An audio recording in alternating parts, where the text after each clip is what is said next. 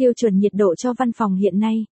Đối với không gian làm việc văn phòng, bên cạnh những yêu cầu về trang thiết bị, cơ sở vật chất, ánh sáng văn phòng làm việc, thì nhiệt độ tại nơi làm việc là một yếu tố quan trọng, ảnh hưởng đến tâm trạng của người lao động, dẫn tới hiệu quả công việc.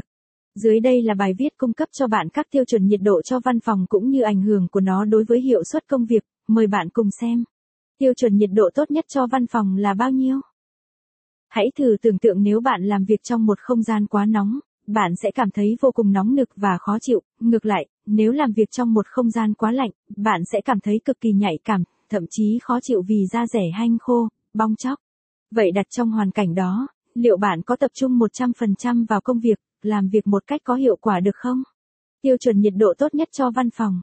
Thực tế chỉ ra nhiệt độ nơi làm việc ảnh hưởng rất nhiều đến cảm xúc, trạng thái của con người dẫn tới ảnh hưởng đến hiệu suất làm việc.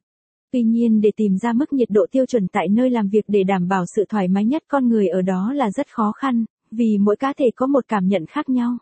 Có thể chúng ta thoải mái ở nền nhiệt 16 đến 18 độ, nhưng người khác lại cảm thấy khó chịu. Tuy nhiên, các nghiên cứu đã chỉ ra rằng, tại môi trường làm việc,